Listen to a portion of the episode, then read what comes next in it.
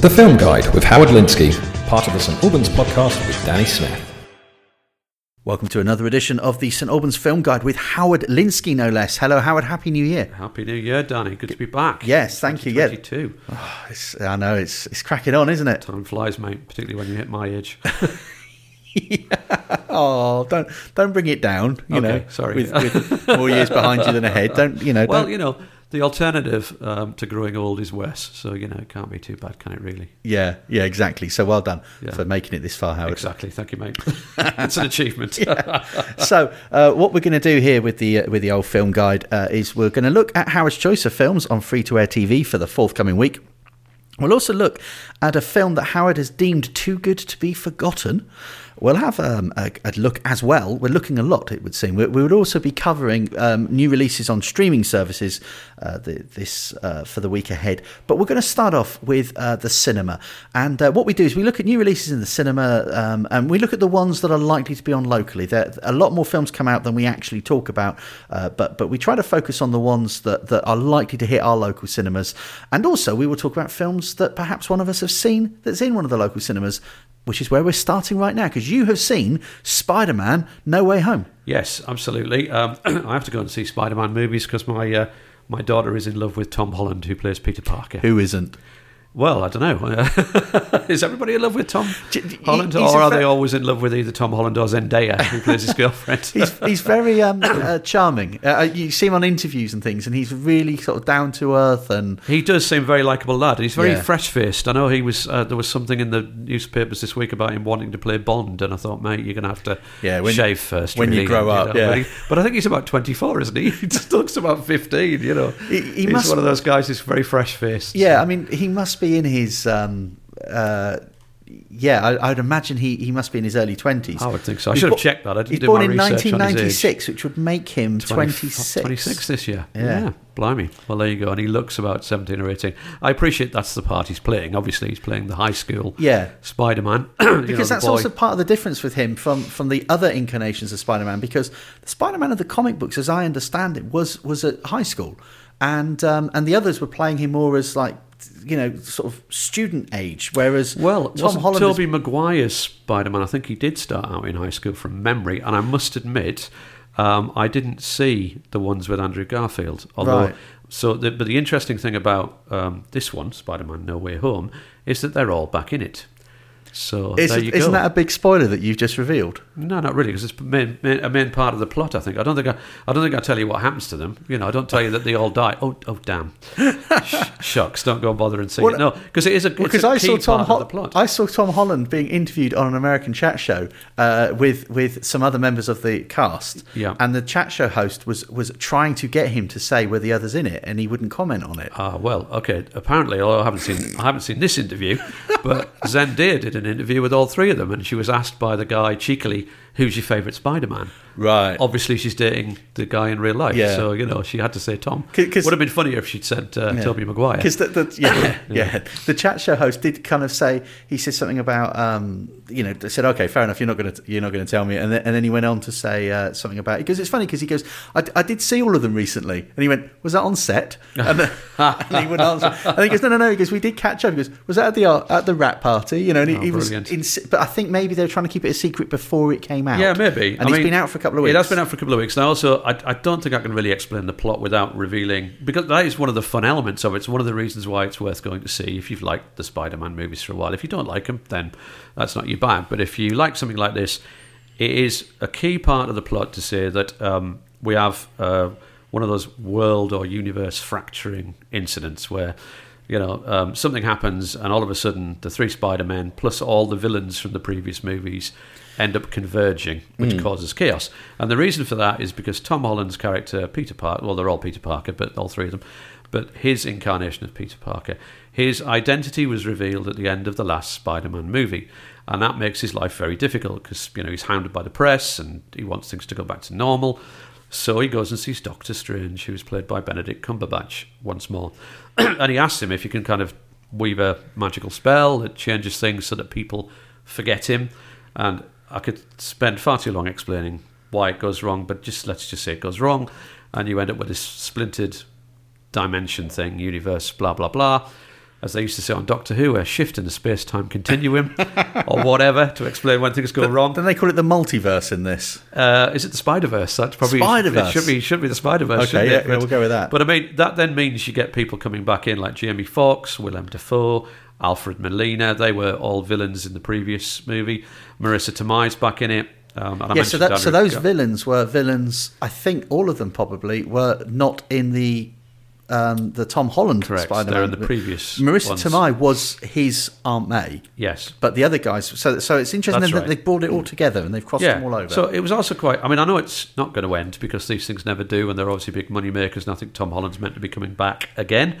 But um, you know, you're, you're uniting people who've been in a total of I think eight movies, probably because I think Garfield did two, and I think uh, Tom, yeah, Maguire uh, did three. Maguire did three, and Tom Holland, uh, Andrew Garfield did two. Yeah. uh, Tom Holland's done loads though. Yeah, well, he's I was trying been to in, count them up here He's as been in talking. Spider-Man movies, but he's also been in the other. uh, Yeah. uh, there's a, there's quite a funny line where the three Spider-Men are talking, and again, it's not a big spoiler because obviously they do get to meet, and that's a key part of the plot. And then the rest I won't tell you because that would spoil things. But they're chatting away about life, and they're, they're comparing each other's lives. You know, do you have a life? Do you have a girlfriend? How does that work? And Tom Holland goes, "Yeah, I'm in the Avengers." And Tobey Maguire goes, "Oh, that's that's, that's cool." Uh, not really knowing what it is. And Andrew Garfield goes, "What? You're in a band? That's brilliant." Because the other two guys don't know who the Avengers are. So Yeah. you know, it's fun. It's very kind of self-referential, and it's. Me- I guess the the phrase they would use is it's very meta, Right. You know, but it is good fun, very enjoyable. Um, yeah, it's got a heart as well. I mean, I read some reviews that said it's you know it's got emotion, it's got a heart, and it does. It isn't just a you know Spider-Man sweeps in and punches people and saves the day. There's more to it than that. And there is a a lot of soul searching going on in the movie, but it's good, good entertainment, good old Marvel movie. So I think that uh, Tom Holland has done six films where he's played Spider-Man so far, Right. um, and, and I think maybe three standalone movies. Yes, that's what I thought, three standalones Yeah, and the rest two Avengers movies and the Captain America movie where he Yeah. played um, Spider-Man as well.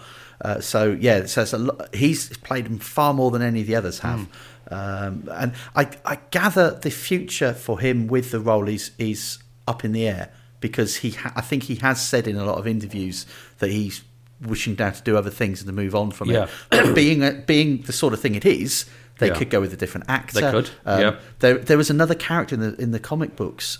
I think it was called Miles Morales, who also became Spider Man. So they could go down that route. They could recast it. They could offer him bucket loads of money and bring well, it yeah, back. this is the thing. I'm always extremely skeptical when an actor says, "Oh, you know, I'm absolutely exhausted. I just don't want to do this again." Like a la Daniel Craig with every Bond film. He's always like, "I'd rather shoot myself than do this again." And you're like, "Really?" Yeah. When when they add a few notes to the check, I'm sure you'll be back. You know, Yeah. I, I I admire him as an actor. He's a good bloke and all that, but. Uh, all that every movie he was like, oh, I'm not, I'm never doing that again. I'm never doing that again. No. and uh, yeah, Just on the on, and talking about Tom Holland though, looking at what he's got coming up, which looks quite interesting. So, uh, coming out very soon is the film adaptation of the very popular video game Uncharted, where he's playing the lead character in it, Nathan Drake, Ah. a sort of modern day Indiana Jones type of thing. And I've seen trailers for that. I think it's out in a couple of months, and Mark Wahlberg might be in it as well. But but but it's Tom Holland starring in it, and also he's playing Fred Astaire in a biopic. really, that was an interesting choice. Yeah. And uh, so he's got that coming up as well. He's got to get dancing for a Yeah. while, then, unless they all do CGI him somehow. But uh, Yeah, yeah, okay. that'll be interesting. And also, apparently, technically, he might have done seven films of Spider-Man because he had an uncredited cameo in Venom: Let There Be Carnage, which is all part of the Spider-Man Oh, yes. universe. Yes. So there you go. Anyway, Spider-Man. So Yeah, worth watching. Recommend it. I do. Okay. Now, new releases. Uh, I think I've lost track of how many we're talking about now. We got one, haven't we? Yes, I mean, about? if we talked about all of them, as you hinted earlier on, Yeah. we, we would be here all day. Oh, no, we're doing two, aren't for, we? Yeah. We've gone for two. We've gone for the 355 and Boiling Point. Okay. So I'll start with the 355, which is an unusual title, but it's um, basically described as an American spy action film. And uh, it's it's a little different. So if, if you imagine having looked at the trailers and, and some clips and read some reviews, it has the tone of a kind of Bourne style, but but probably le- a little less gritty. And the and the twist on this is that the group uh, it's not just one spy trying to solve a problem and save the world. It is a group, and they are a multinational group, and they are all women. So the the main star in it, I think, is Jessica Chastain, judging by the amount of screen time she has in the trailer. Um, she also co-stars with a couple of people that are very well known: Penelope Cruz and Diane Kruger, who started out in Troy, and uh, also Helen. Lupita Nyong'o, um, Yes. who was in. I think she was in Twelve Years a Slave. And she's been in a few other things as Yes, well. And so- I think she might have even won an Oscar. I think she plays the so from- she plays the English agent. You've got Penelope Cruz, and then you've got um, Diane Kruger playing a German. I think Penelope Cruz is meant to be um, Spanish or possibly Latin American. I must admit I can't recall. And the final um, woman in the group is Fan Bling. Is it Bing Bing? Fan Bing Bang. uh, Sorry, not got my glasses on. I thought it said Bling Bling. It's an unusual surname. Fan Bing Bing, who plays the Chinese uh, agent. and they are a team that get together because they have to uh, recover a top secret weapon and literally prevent World War Three. Okay. Uh, just for those who might be interested, uh, Lupita Nyong'o was also in Black Panther. She was one of the leads Oh, in yes, this as yeah. well. Um, so, uh, so yeah, so it looks like a very good cast. Um, Yeah. I really do like Jessica Chastain. She She's does very some good, good, isn't movies, she? doesn't yeah, she? she does. She's a good actor. Yeah. Okay, so yeah, so that's probably the big one this week. yeah. three so five five. if you like spies, you like a bit of action, you know, a lot of uh, you know unarmed combat and shooting things. That this is your um, your shout. Okay, but there is one other we're going to mention uh, because this one uh, is nowhere near as big, but it's got somebody who's in everything, and it's it sounds like it's a very intriguing premise. Yes, we do joke no, more or less every time I'm on the podcast that uh, Stephen Graham's coming up in a movie because he has to be included in every movie. It's, uh, it's either going to be him or Olivia Colman. And, um, you know, if they ever do star together, uh, it's, well, it's supposed to be inevitable, won't it? They'll eventually collide. But uh, yeah, Do you know he's what a they, very po- good they actor. possibly already have? Like, do you know, they probably have. I mean, there's just too many movies to cross check, really. I'll, I'll need a spreadsheet to check that one out. But, you know, I joke about it, but Stephen Graham is a very good actor, obviously. And in this one, he plays a celebrity chef um, who is reaching boiling point. There's a clue in the title. He's um, ostensibly, he's running a successful restaurant. He's, he's a sort of Gordon Ramsay figure who's running around the kitchen shouting at people to get things to, to be perfect. But his life is unraveling uh, all around him. And uh, certain things collide at the same time. So he's got financial worries about the restaurant. His former boss, played by Jason Flemyng, suddenly appears in the restaurant, having brought a reviewer along. And there may or may not be um, uh, an ulterior motive for putting the guy under the pressure that, he, that, that he's uh, adding to the night. There is a, a health and safety or food standards bloke who also turns up in mid service. And basically, I would imagine everything that could possibly thrown at a chef in one night is thrown at him that night to add to his off, I was going to say off screen, but his outside of the kitchen concerns. And he's drinking as well. So I guess, um, yeah, it'll all come to a crescendo at some point. Okay, yeah, it looks and- interesting, look but, good. But the whole single take thing as well, which which Yes. hasn't been faked, as, as far as we can tell. We looked into this, um, and uh, yeah, it hasn't Yeah. been faked. Yes, it, it's it is a bit like we did discuss it. It's a little bit like filming a play, I suppose. Yeah. And, uh, and you, I think you did the research and found there were three or four takes, and they went with take three. So Yeah, yeah, they shot it Yeah. four times in its entirety, and and and the the film that we see is- was the third take. Hmm. Um, so that whereas other films that have done something similar have not hidden the fact that they didn't do it in one take, Yeah. but they presented it as It such. must be very hard to do, so uh, probably worth watching just to see if you can, you know, spot anyone Right. Kind of messing up a line or putting putting the wrong food on the plate or whatever. But it does look pretty flawless on the on the bits I've seen, on the clips I've seen. Okay, are you ready for an update on whether or not um, Olivia Colman and Stephen Graham have ever Oh, worked go together? on, I must know. Uh, they have. Well, obviously, they were in Accused Series 2 at the same time. Ah. Whether they shared any screen time together or whether they were even in the same episodes, I gathered it was something of an anthology Oh, from right. about 10 years ago. Uh, but it says here four hour long episodes starring Sean Bean, Stephen Graham, John Bishop, Robert Sheehan, Sheridan Smith, Anne Marie Duff, Olivia Colman, and Joe Dempsie. well, there you go. So they may not have been in the same episodes. but Ah. One of these in- days they'll meet, and it will be like that that scene in Heat where Robert De Niro and Al Pacino finally get to do dialogue together. And then people will claim it was Yeah. faked. Uh, possibly, yes.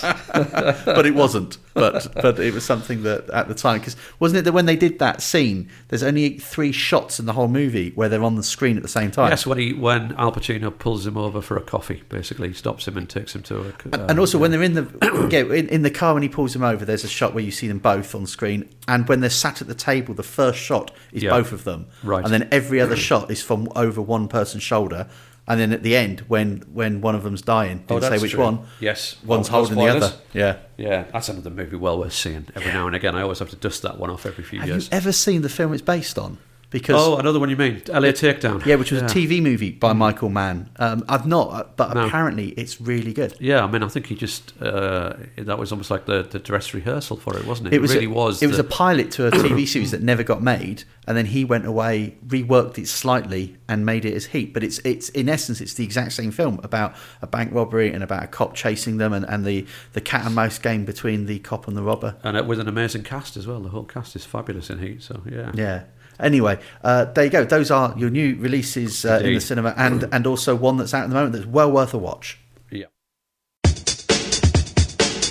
Hi, I'm Matt Adams, the heart of the Herts advertiser for over 10 years. Join me and host Danny Smith for St Albans podcast, a weekly look at the news, views, and reviews of the city and district of St Albans.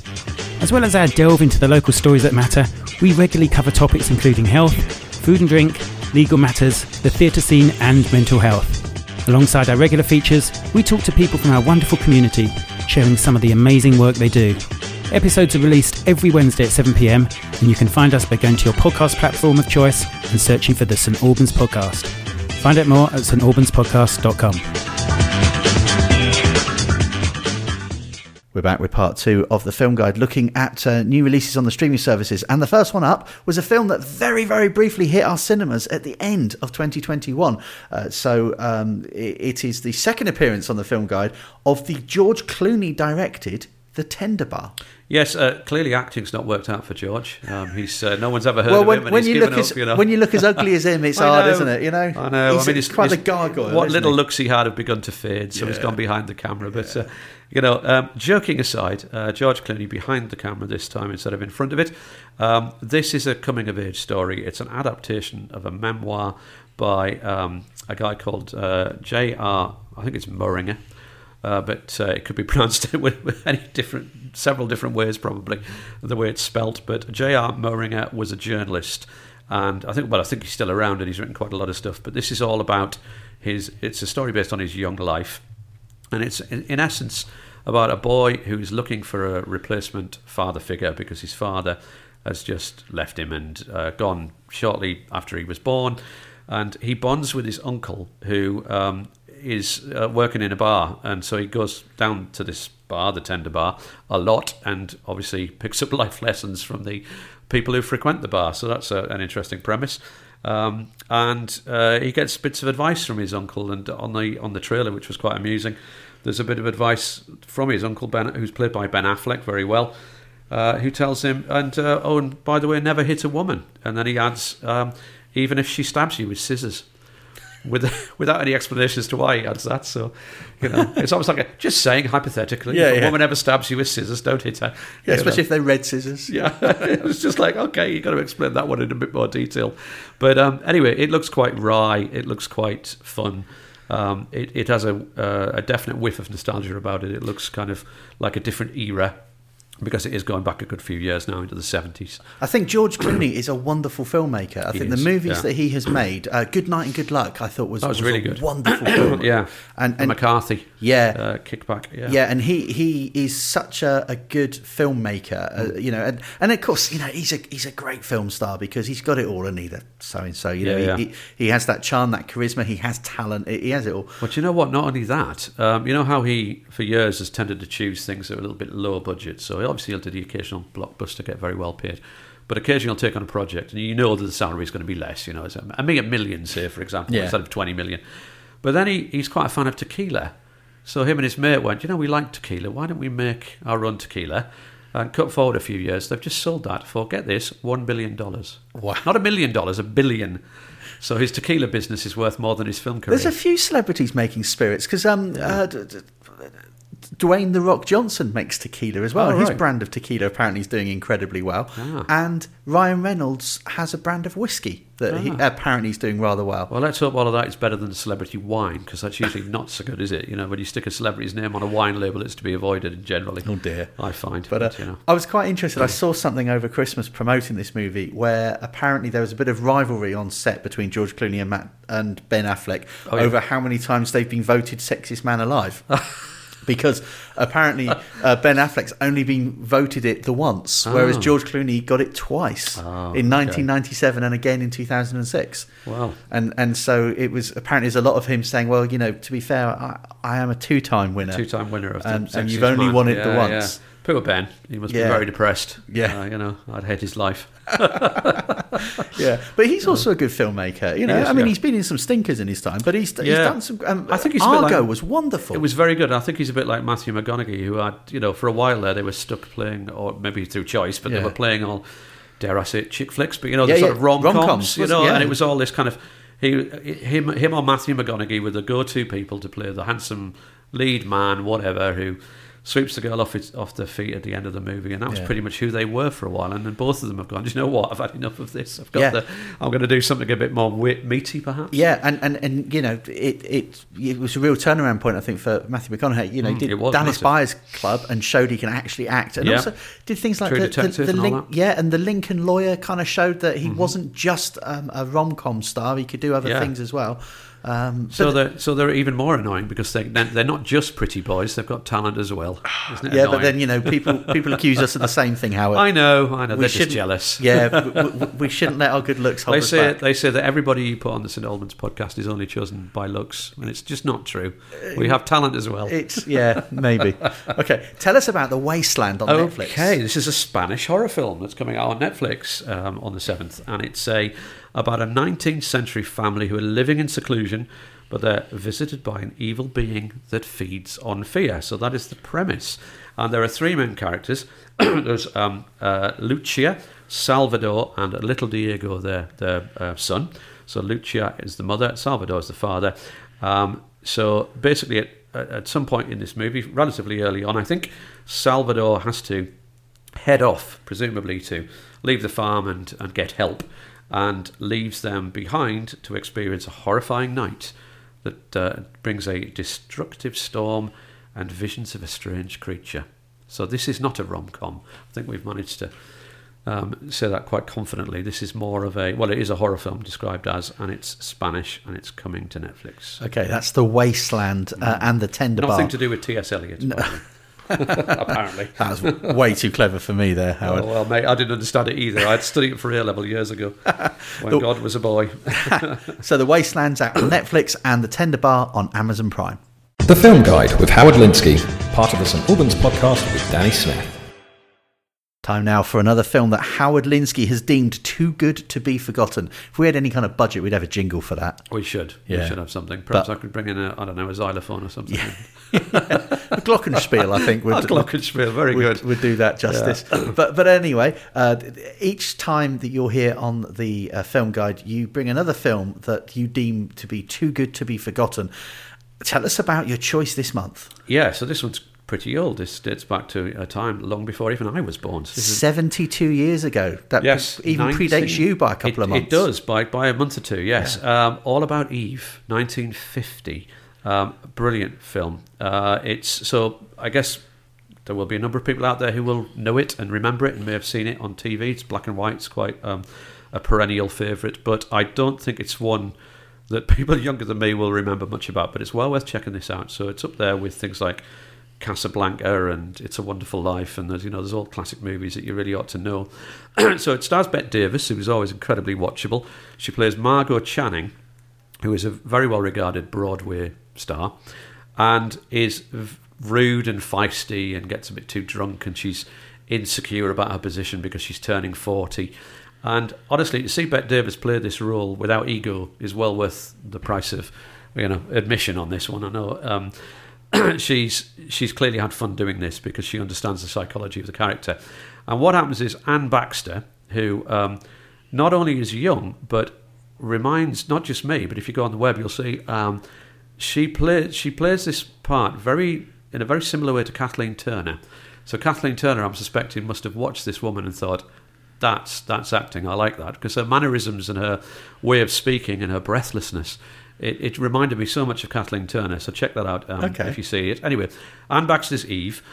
She's a, basically a, a fangirl who goes to see the play every night and waits outside, and eventually gets to meet Margo Channing and inveigles her way into her circle, which involves um, her husband, who um, is uh, also in the theatre world.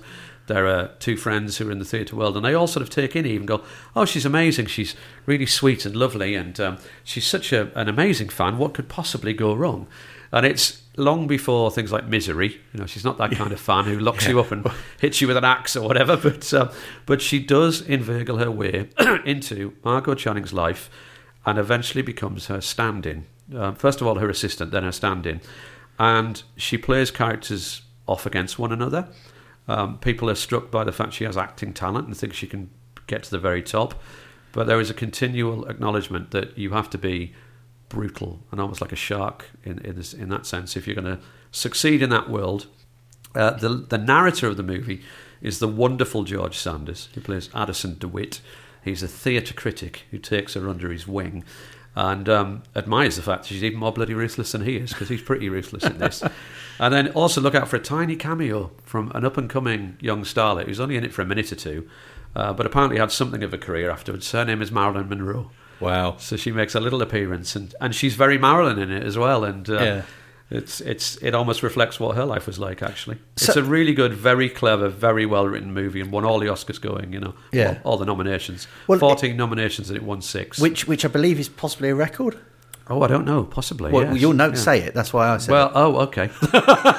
what the notes I ha- hastily copied and pasted because I have a Oh, deadline. me. Do you not read them? so appar- apparently, it man. received a record 14 Academy Award nominations. 14 does sound like it could potentially be a It record. was the word record that I missed there. When I, said, I did say it had 14 nominations Yeah. and won six. I apologise for missing the record. and it but- says it's the Well, only. thanks fi- for pointing that Well, out, Daddy. Say the next bit as well. Make you sound clever uh, about the only film in Oscar history.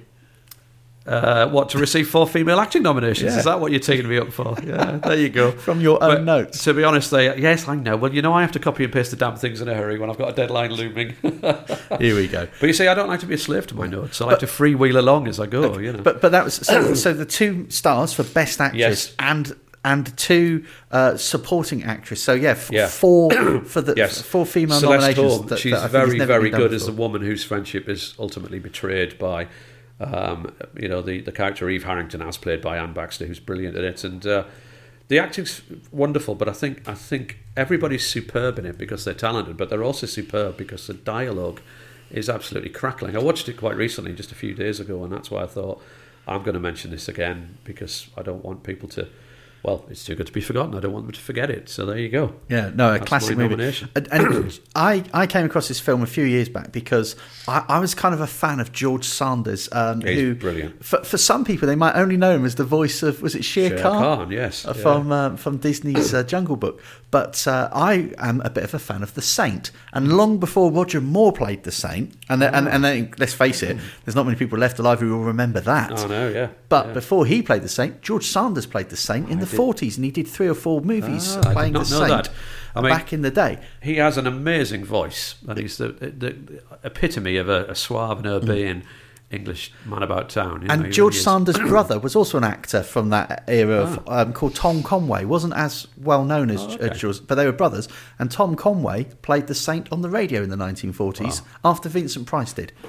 Just to bore people to death with that. But uh, so, so George Sanders played him on the big screen, and his brother played him on the radio. Oh, wow. Um, but uh, but yeah, it's uh, it's a film that apparently, according to my information here, still holds uh, the record for the most female acting nominations uh, f- for the Yes, Oscars. no surprise. Bette Davis tears up the scenery. She's fabulous, and Anne Baxter's brilliant as the ingenue, Yeah. or ingenue, or however you pronounce that. Ingenue.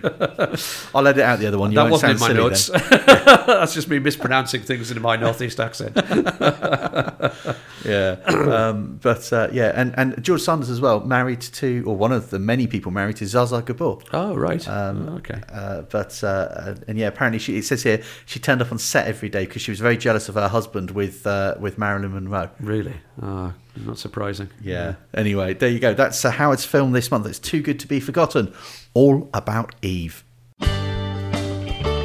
Hi, I'm Elspeth Jackman, inviting you to listen to my podcast One to One with Elspeth. Find a local person with a story, and I'll be there to draw out all those little details you want to know about. If I'm fascinated, so will you be. Each week, I'll be talking to an interesting character who has a tale to tell. And the beauty of it is you can listen whenever you want to.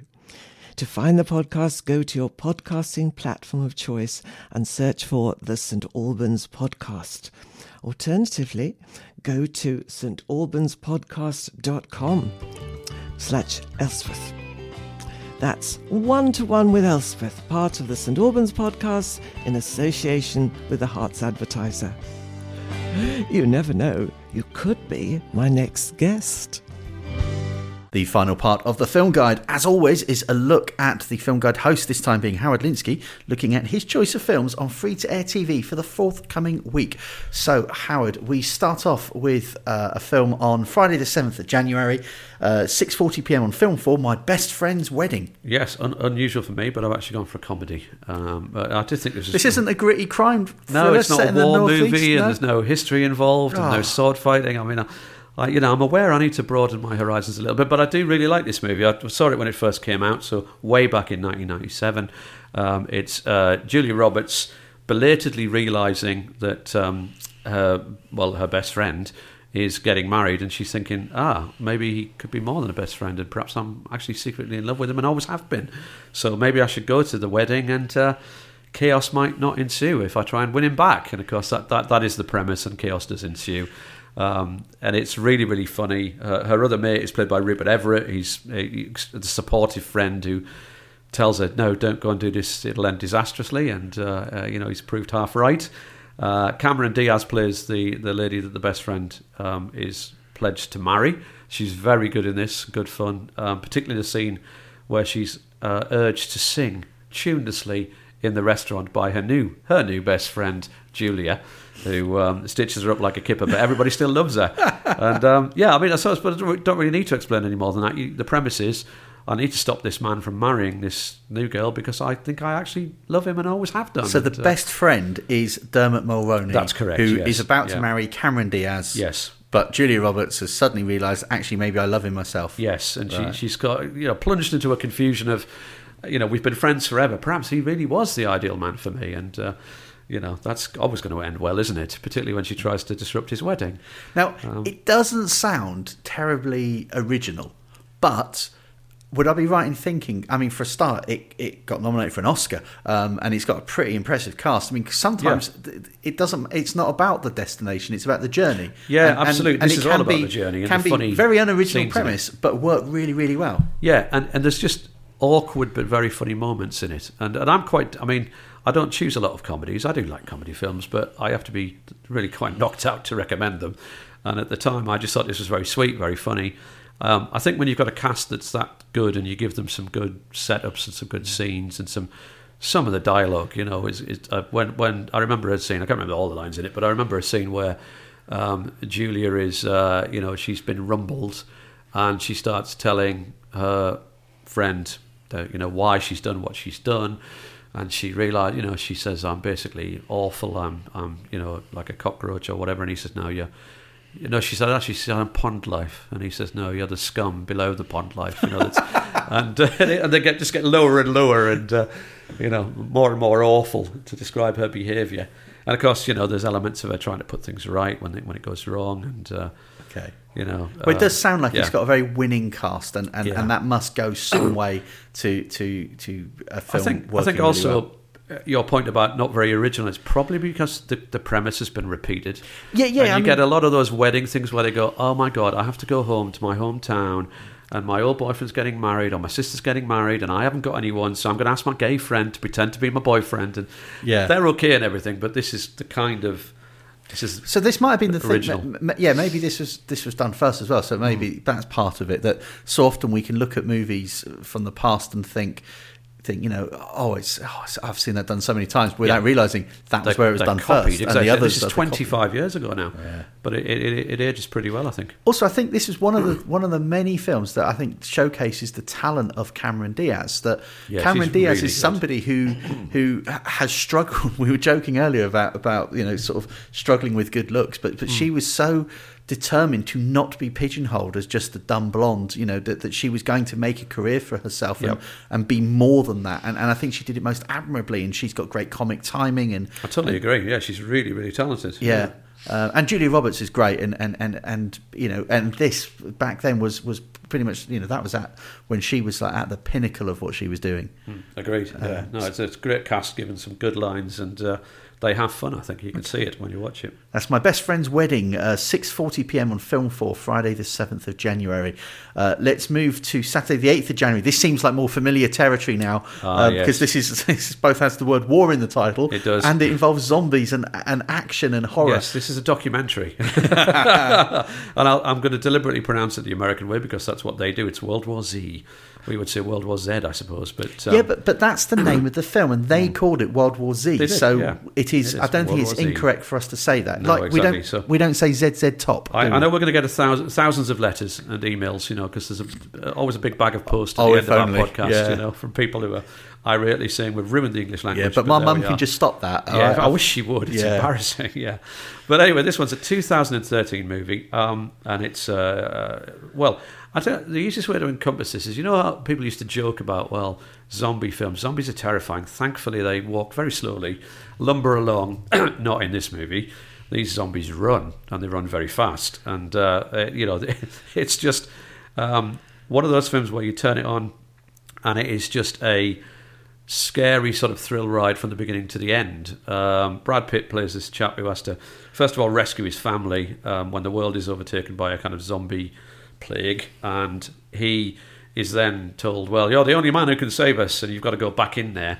And does so in in um, in the sense of almost going behind enemy lines, but there's an awful lot of enemy, and uh, he has to um, help the world by uh, creating some, uh, helping to create a cure. That is the premise of putting him in jeopardy again. Um, but as I said, um, what's more terrifying than zombies who can run faster than you?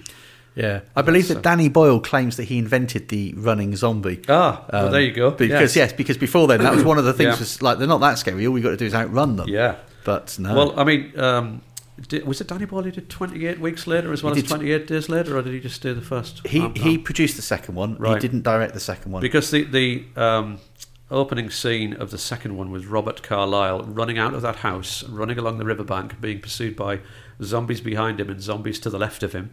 You know, it's almost like the Charge of the Light Brigade, uh, much scarier. Uh, that was that was pretty terrifying. So yes, I, I doff my cap in his general direction for that. Okay. Um, but that's um, World War Z um, with uh, yeah, gr- great uh, great cast in there as well. Uh, Brad Pitt, you know, I mean, uh, he's a good film star. Isn't he? He is. He's good. He's, good at what like Tom does. Cruise. You know, again, we, we keep joking about pretty boys and everything, but they can act. They can carry. Yeah. A, they can carry a movie. He's like Tom Cruise, but a normal height. Ah, yes. Um, yes. And uh, I consider Tom Cruise to be a normal height because you know I'm only an inch taller than him. So you know.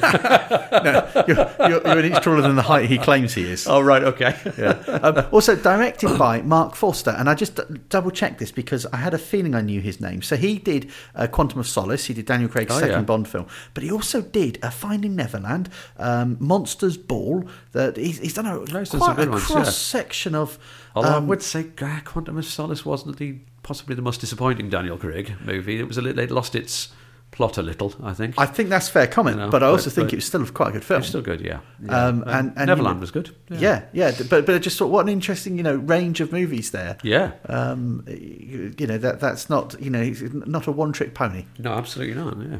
Okay, so that's World War Z, 11.15 p.m. on Film 4, Saturday the 8th of January. Let's move to Saturday the 9th, Sunday the 9th of January, and I wonder what channel this one's on. Yeah, um, as you can probably gather, I'm sponsored by Film 4 this month because I couldn't find anything good anywhere else. So six of my seven choices were Film 4. If the, if the film you know. if the channel doesn't have the number 4 in it, you're not interested, are you? Exactly. Because your seventh one is a 4 as well. BBC 4, yes. No, exactly. I was. I'll be getting T-shirts sent to me with the number four written on them. But yes, if Film Four want to sponsor me, so that I just completely uh, put, uh, plug all of their films, then feel free to send me large sums For a little money. while, our old, our old film show, they used to send us DVDs all the time. Film Four, we used to well, get like go. big jiffy bags full of their You DVDs. say I chose the wrong era to Yeah. be associated. Yeah. Oh well, but anyway, um, this one not everybody will have heard of, and the only reason I know about it again, it's you know, it's quite often um, credit or blame my daughter for watching things. Andy Samberg is the star of Brooklyn Nine Nine, which is on our in our house quite a lot. Um, the sitcom where he plays a copper. In this one, it's called Pop Star Never Stop, Never Stopping. It's a mockumentary, a spoof documentary where he plays a guy who used to be in um, a three man rap group, and he is the one who's then gone on to have a solo career. So I'm sure there's numerous examples in American musical history where that has occurred, where the, the group breaks up and people are a bit at each other's throats, and, and that is the premise. Now, he then hits a, a bad patch, which I won't bang on about too much, but the idea is to maybe get the old band back on the road together, and of course that involves him patching up his differences with the others. Um, premise not all that um, staggeringly original or interesting by itself, but a funny movie. And Samberg is very watchable, and um, he wrote part of this, produced it as well, stars in it. Um, it's co-produced by Judd Apatow. It's got Sarah Silverman in it, uh, Imogen Poots, John Cusack. Um, you know, it's it's a good cast. They've got good lines. It's good fun. Uh, my second comedy. I mean, it's What's rare- happening to you? I know. I know. I Okay. lost my mind over Christmas time. Clearly, That's pop star, never stop, never stopping. Uh, Eleven twenty-five. it's just I'd, kind of thing that they would say, isn't it? Uh, N- never stop, never stopping. Yeah. I'd say run up at that. Pop star, never stop, never stopping. Uh, on eleven twenty-five p.m. on Film Four, Sunday the 9th of January. Let's move to Monday the tenth of January on Film Four at eleven oh five p.m. We have from nineteen ninety-nine Topsy Turvy. Yeah, this is uh, couldn't be more of a contrast, really. From uh, you know, the, it's about music, but very different music. So um, this is about uh, Gilbert and Sullivan. and they're almost like the hip hop of the they were late their eighteen era. eighties. Yeah, I mean they were the popular guys. So they they uh, wrote operas, but in English with some comic parts as well, and some you know non-comic parts. But what I like about this movie, um, I'm always interested in anyone who achieves stuff, whether it's you know as, as a, an actor or a musician or a you know a writer or whatever. And, and biopics, um, if they're done well, can be quite fascinating because I'm always interested in how did they get there. But this is more um, the story of how they uh, reached a plateau and then had creative differences and fallings out. So it doesn't tell you, as most biopics would, how these people struggled to become well known or struggled to get their first show on.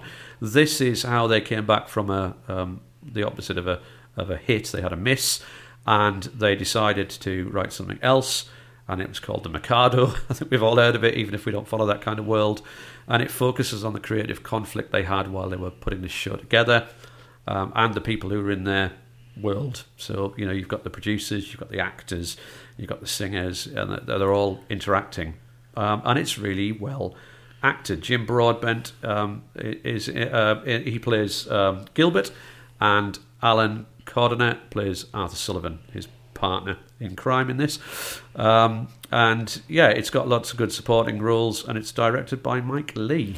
Yeah, um, I was uh, so I didn't know much about this movie, and uh, I quickly looked it up and found out that for a start, unusually for this sort of film, but all the actors do their own singing. So often in these things, actors would be dubbed um, Correct, by other yes, they people, uh, usually, but they did their own singing. Uh, and also, apparently, Mike Leigh has said that he was so frustrated with the continued relegation of his movies to art house cinemas instead of wide releases that he joked that he would have cast Arnold Schwarzenegger as both Gilbert and Sullivan if his budget had allowed. That would be fantastic. Would that, wouldn't that would be absolutely wonderful? Topsy turvy. I'll be back.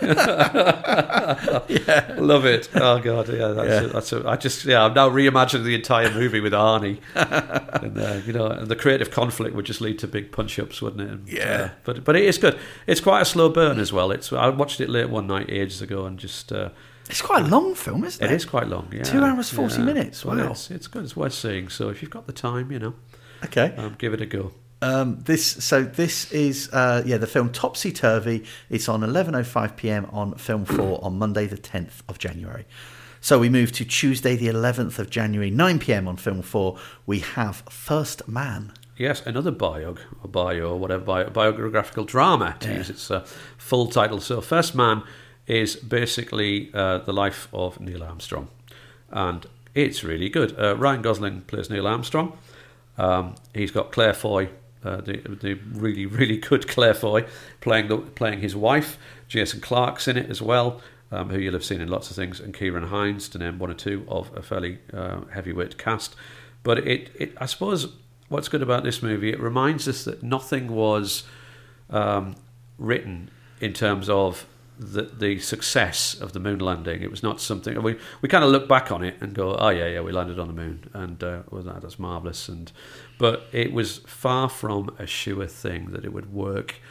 and that they would land safely and they would be able to take off again and that they would be able to get home.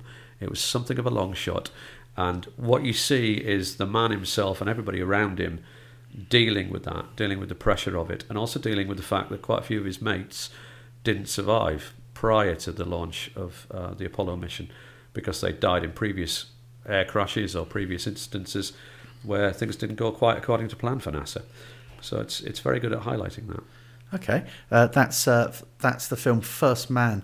Um, I always remember a, a story that Steve Wright tells about when he had Neil Armstrong on his uh, Radio One show back in the day, and apparently um, Neil Armstrong was in, in the green room about to come into the studio, and but just before he did, Neil Armstrong's press person popped his head in and said to Steve Wright, just as the record was fading out, almost just said, "Right, I'll just bring Neil in now. No questions about the moon. Thank you."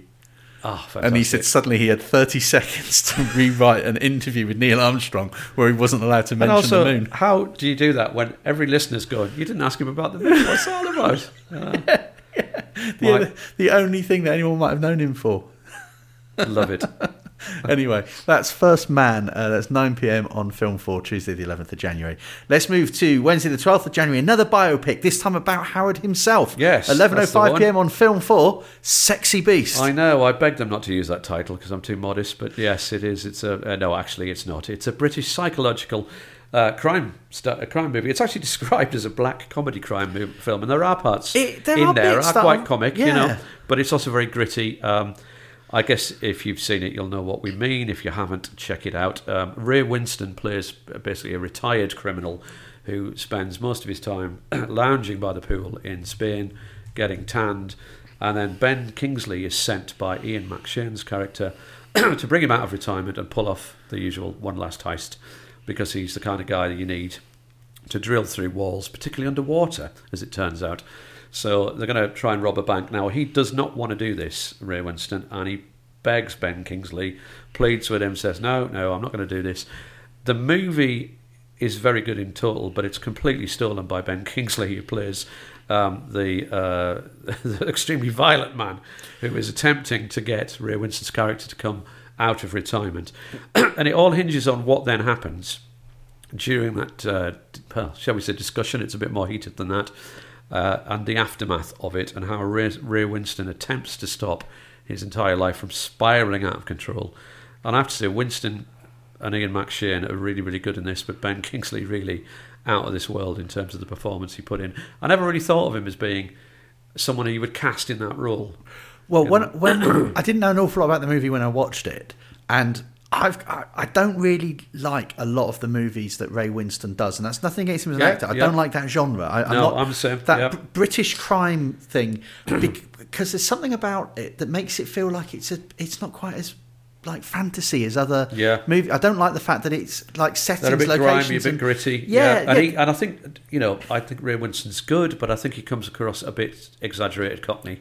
Yeah. I'm sure he would fill me in for saying that. Yeah. you know, but he does come across as a, even on the adverts he does about Yeah. the betting and all that. It's just very. But it's very. you know. But I think that yeah, often I think there's a lot of films that perhaps he's been in, and and other films of that ilk that just feel to me quite terrifying. I don't really want to because that Well, looks like a pub bit- that I might go in. They're a bit limited. They're usually about some guy who's, you know, whether it's him or another character who needs to take revenge on the boss of the crime family that have killed his wife or, you know, Yeah. his son's taken a drugs overdose or whatever.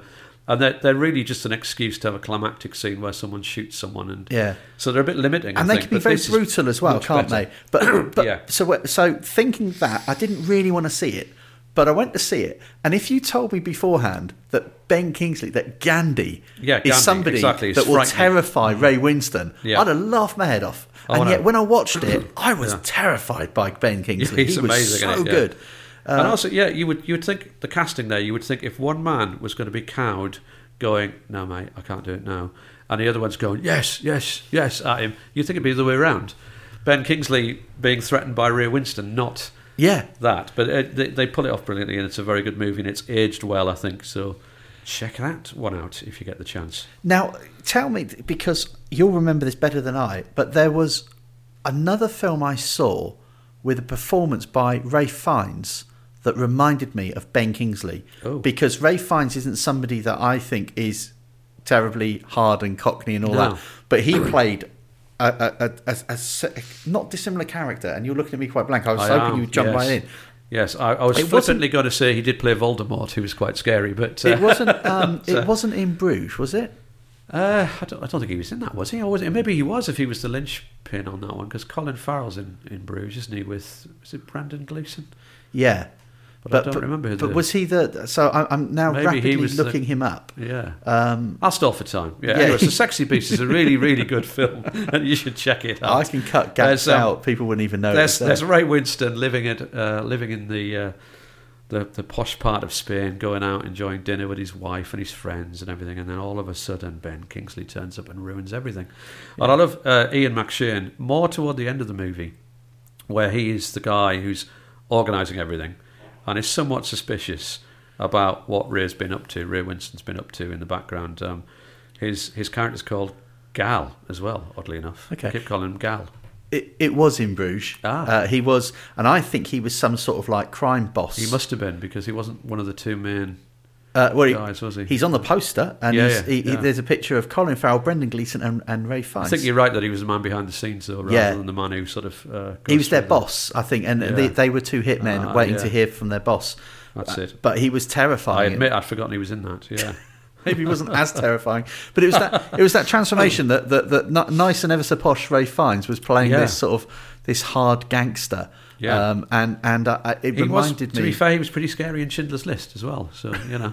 He was the uh, camp commandant, wasn't he, in that? And, uh, in fact, the, one, the movie that really made his reputation. I'm guessing he wasn't that camp, was he? Yeah, well, that's true. But anyway, uh, sorry, that was Oh dear. bad joke. Oops. but anyway, um, "Sexy Beast," which which predated In Bruges by several years. Um, Yeah. So I'm not I'm not for a second saying that one ripped off the other. But No, okay. um, but no, it, it just reminded. Yes, we Ben don't want to hear from his lawyers. No, No. Ben Kingsley's performance uh, was was astounding in, in his transformation. Hmm. Uh, that's "Sexy Beast," 11:05 p.m. on Film Four, Wednesday, the 12th of January. If you really need to see Ray, Ray Winstone in speedos, that's your movie. Yeah.